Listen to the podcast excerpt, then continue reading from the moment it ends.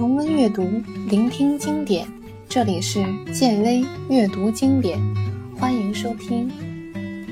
今天继续为您带来英国作家 George Orwell 的传世之作《一九八四》。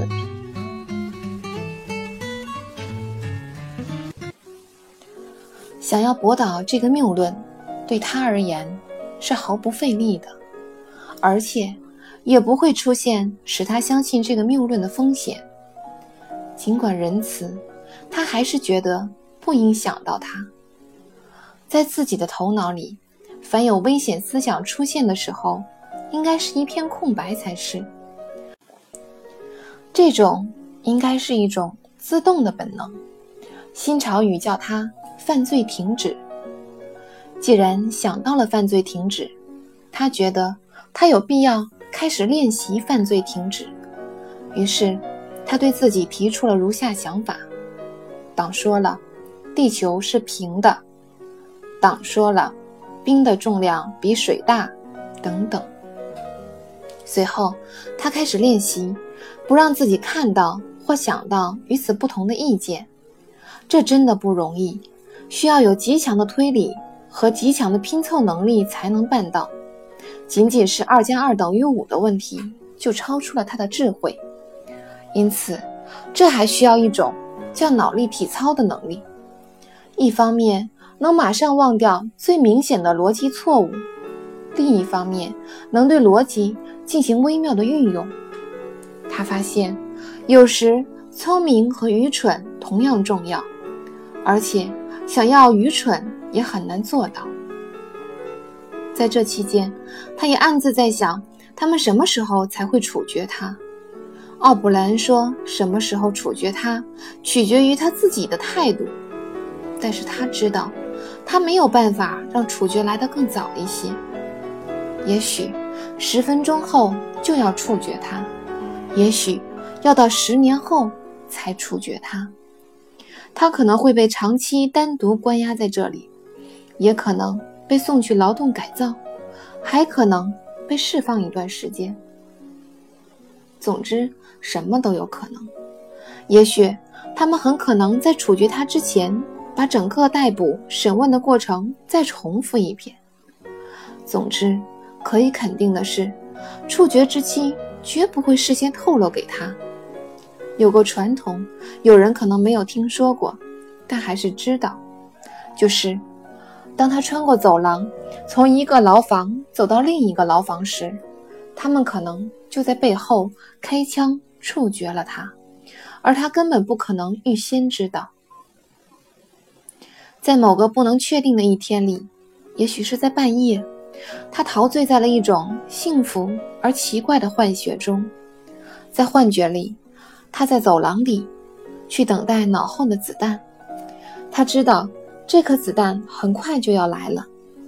子弹来了以后，一切都能解决了，也不会再有怀疑、痛苦、争论和恐怖。因此，走得很快，也很高兴，就像走在阳光下一样。是的，他感觉自己走在一条阳光灿烂的宽阔大道上，而不是走在仁爱部狭窄的走廊里。他似乎是吃了药，在神志不清中走了一公里。他觉得自己正走在有兔子出没的牧场里。他沿着一条被人踩出来的小路一直往前走，觉得照在脸上的阳光很温暖，觉得脚下的草也软绵绵的。草地边上有一棵在微风中飘动的榆树，在更远处。还有一条小溪，柳树下的池塘里有雅罗鱼在游泳。突然，他被一阵恐怖的感觉惊醒了，而且还出了一身汗。原来，他听见自己在大声呼叫：“乔丽亚，乔丽亚，我的亲人乔丽亚，乔丽亚！”他觉得乔丽亚好像就在他身边，虽然这也是幻觉。但这种幻觉很强烈，好像他不仅在他身边，而且还融入到了他的体内，好像进到了他的皮肤里。他觉得就在那一刹那，他比他们自由的在一起时更强烈的爱他了。他知道，他还待在什么地方，他需要他的帮助。可是，他在哪儿呢？他躺在床上，想尽可能让自己安静下来。他干的叫什么事儿啊？只是那一瞬间的懦弱，要让他受多少年的奴役呀？也许一会儿以后，他就能听见走廊里传来的皮靴声了。这么大喊大叫，一定会被他们惩罚的。就算以前大喊大叫时他们不知道，但现在绝对是知道了。他们之间的约定被他打破了。虽然他愿意服从党，但在心里。他依然很仇视的。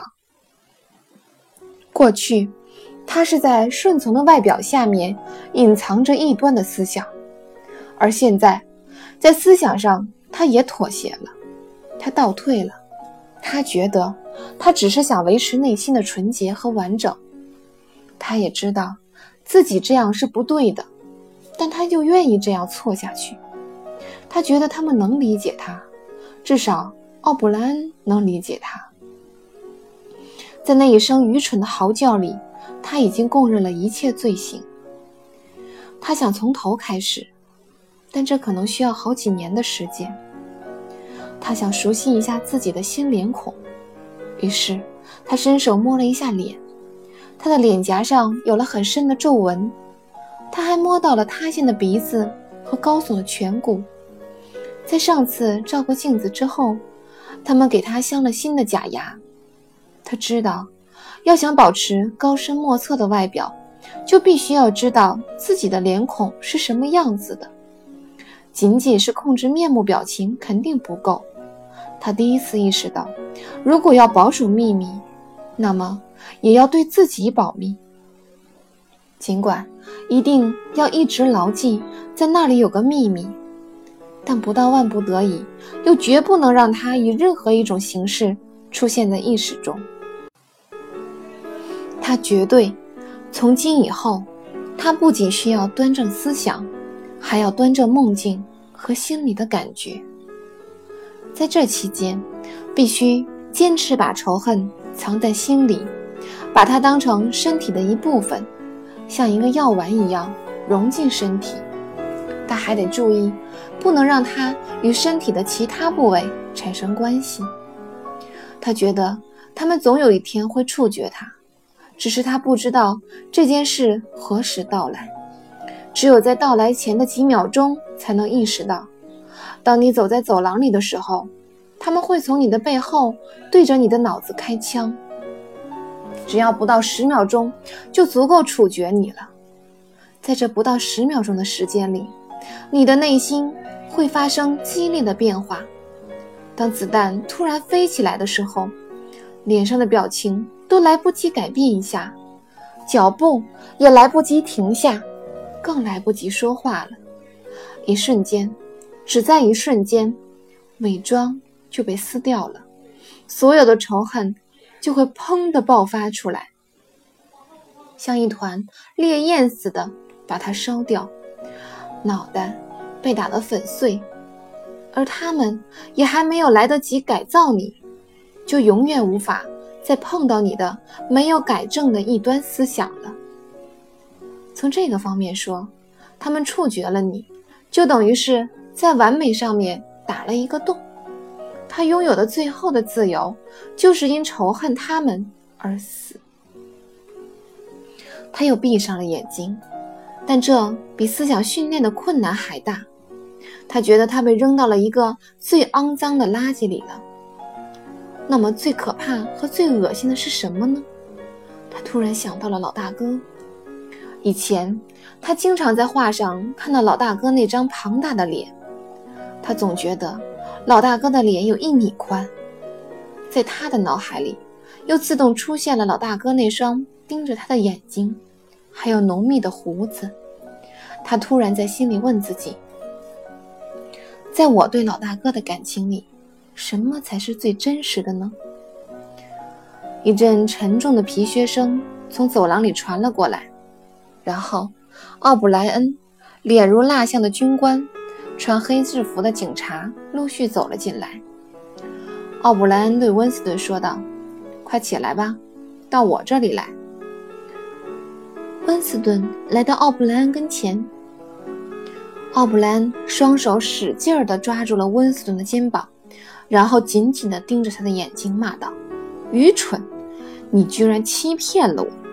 站直了，对着我站好。”温斯顿照着他的话做了。奥布莱恩停了一停，然后。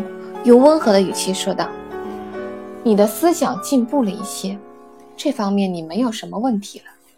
但在感情上，你还没有进步。现在，告诉我，不准再跟我说假话。你究竟有没有假话？我是能觉察出来的。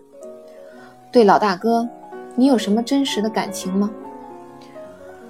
我恨老大哥，恨他，好吧。”现在是时候完成你的最后一步了，记住了，从现在起，你必须爱他，爱老大哥，不能只是服从他，这远远不够，要爱他，必须爱他。说完这些话，他轻轻推了一下温斯顿，然后对警察说：“幺零幺室。”在他被捕的那段时间里，他似乎每时每刻都知道。自己被关押在这栋没有窗户的大楼的哪个角落？他甚至可以判断出来，他挨打的那个房间应该是在地下，因为他感觉到那里的气压和别的房间不一样。奥布莱恩审讯他的那个房间应该是在顶楼，而现在的这个房间应该在距地面好几米深的地方。这间牢房是他待过的所有牢房里最大的，但他似乎对周围的环境并不感兴趣。现在，他看到在靠近门口的地方和距他大约有两米远的地方，放着两张铺着绿色桌布的小桌子，而他则被绑在一张椅子上，紧的都不能转动一下脑袋。他只能一直看着前方。正当温斯顿胡思乱想，想着这些的时候，奥布莱恩走了进来。奥布莱恩一进门就说：“你以前问过我，幺零幺室有什么？其实你也知道，世界上最可怕的东西就在幺零幺室。”这时，有个警察走了进来，他的手里拿着一个用铁丝编成的、类似于筐子或篮子的东西。温斯顿看不清那是什么，因为奥布莱恩挡住了他的视线。奥布莱恩说：“每个人都有害怕的东西，有的人可能害怕被活埋，有的人可能害怕被钉死，有的人可能害怕被烧死，有的人可能害怕被淹死，还有人可能害怕别的其他死法。当然，有些时候最可怕的东西。”可能是一些微不足道的、不会致命的小东西。这时，温斯顿看清桌上的东西了，因为奥布莱恩向旁边挪动了一些。那是一只带有把手的椭圆形铁笼子，虽然距离温斯顿有三四米远，但他还是可以清楚地看到，这里竖着分为两部分的铁笼子里装的是一些老鼠。是的，是老鼠。这时，就听奥布莱恩说道：“对你而言，老鼠就是世界上最可怕的东西。”其实，温斯顿在刚看到那只铁笼子时，似乎就有了预感。他感到了一种莫名其妙的恐惧和颤抖。当他彻底明白这个铁笼子到底是干什么的时候，他觉得他都要被吓得屁滚尿流了。他恐惧而疯狂地大喊道：“奥布莱恩，你不能这样，你可不能这样啊！”奥布兰并不理会他，只是继续说道：“你还记得你梦中感到惊慌的那一刻吗？一片漆黑的墙壁挡在你面前，一阵剧烈的轰隆声传进了你的耳朵，有一些可怕的东西在你的隔壁，虽然你很清楚那是什么。”但你却不敢说出来。我替你说了吧，他们是老鼠。温斯顿再次恐惧地叫道：“你觉得还有这个必要吗？你想要我怎么样？”奥布兰没有说话，只是沉思着。过了一会儿，他以常用的老师般的口吻说道：“受苦其实远远不够。你也知道，有些时候只要咬紧牙关，疼痛是无所谓的，即使痛到快要死的地步也无所谓。但是，每一个人都有不能忍受的事。对于这些事，甚至连想都不敢多想。这和勇敢还是怯懦无关。”假如从高处摔下来的人侥幸抓住了一根绳子，他并不会怯懦；假如从水底游出来，然后深吸一口气，他更不会感到怯懦。只是，这是一种求生的本能，在这一点上，老鼠和人一样。你害怕老鼠，这是你无法抗拒的，即使你咬紧牙关，也是无济于事的徒劳。我相信。在这种情况下，我要你做什么，你就愿意做什么。好，好，你要我做什么？我不知道你要我做什么呀，告诉我，我该怎么去做？